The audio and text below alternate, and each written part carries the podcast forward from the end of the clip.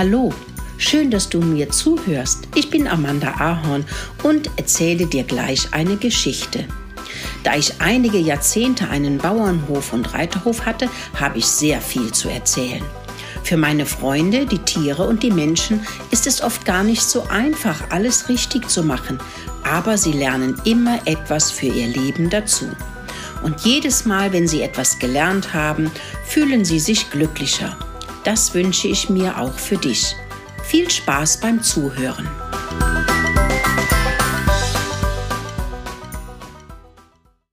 Mack ist schmutzig. Mack, der mopsige Hund, kratzte sich am Kopf, weil es mal wieder unglaublich juckte. Dann juckte es am Bauch und er musste kratzen und dann auf einmal am Rücken. Oh, das macht mich ganz fertig, dieses Jucken, dachte Mack und bemerkte, dass er jetzt auch ausgerechnet pinkeln musste. Oh, da blüht gerade ein schöner Baum, da kann ich gegenpinkeln, dachte Mack und hob auch schon ein Bein. Plötzlich flog sein Halsband durch die Luft und traf ihn hart am Popo. »Stopp«, rief der Bauer, »du pinkelst mir nicht an den schönen Kirschblütenbaum. Du weißt doch genau, wo deine Ecke ist«, rief er böse und verjagte Mack aus dem winzig kleinen Gärtchen mitten auf dem Hof. »Jaul, jaul«, machte Mack und lief in die Ecke, von der er wusste, dass er dort sein Pipi und Kaka ablegen durfte. Kalle das Schwein, Steffi die Henne, die Ponys Mona, Leika und Filou, Rudi die Ratte, Mokel und seine kleinen Mäuse, die Ziegen Anni und Annabelle und Caruso der Kater waren zusammengelaufen. Das Gejaule hatte sie herbeigelockt und nun sahen sie, dass Mack mal wieder an das Bäumchen pinkeln wollte. Er weiß einfach nicht, dass der Bauer Gustav und seine Frau Lisa den Hof sehr gerne haben und alles schön und sauber sein soll, fiebte Mokel, der Mäusepapa. Wie der Mack auch aussieht, ungepflegt und nicht ein bisschen ordentlich. Wer schaut denn schon gerne auf so einen ungepflegten Hund, gackerte Steffi die Henne, stolz und zeigte ihr wunderschönes, glänzendes, weißes Gefieder.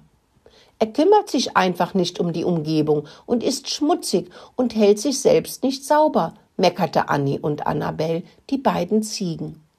Offensichtlich ist es ihm egal, wo er seinen Unrat ablegt.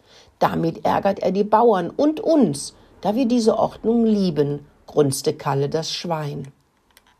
Wir bringen unsere Pferdeäpfel immer in eine Ecke und dann kann der Bauer davon leicht nehmen, um die Felder zu düngen. Und dann haben wir immer wieder andere Koppeln, damit wir nicht zu viel platt trampeln, wieherte Mona. Leika und Filou nickten mit dem Kopf. Und ich mache nur im Wald mein Geschäft und sonst nirgendwo, fiebte Rudi die Ratte.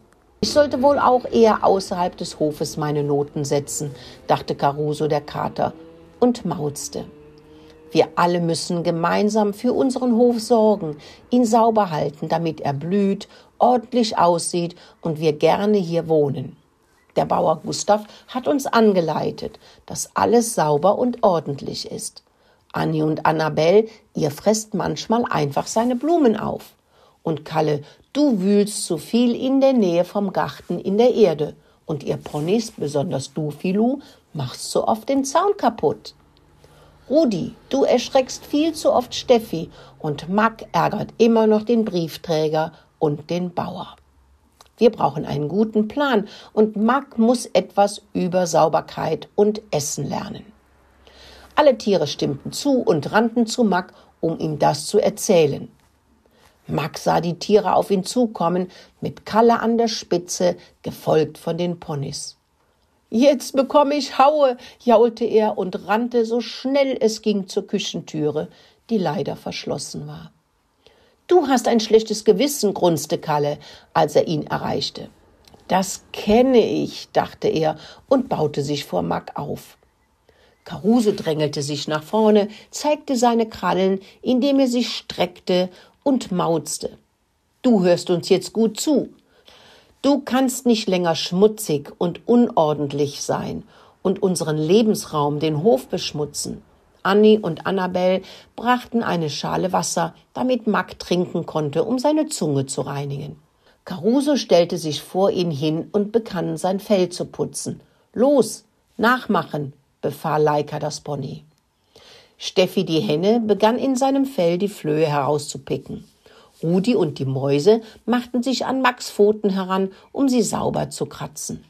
»Gleich kommen die Reiterinnen, die sollen Max als erstes putzen«, wieherte Filou und freute sich, einen etwas sauberen Hund zu haben. Max zitterte am ganzen Körper, vor Angst, einer könnte ihn beißen. »Ich werde nie wieder ins Beet pinkeln, nie wieder versäumen, mein Fell zu pflegen und nie wieder den Bauern ärgern«, dachte er und fing an, es ein bisschen zu genießen. Pflege kann ja auch etwas Schönes sein, sonst würden die Ponys es ja nicht so mögen, dachte er und schloss genussvoll die Augen.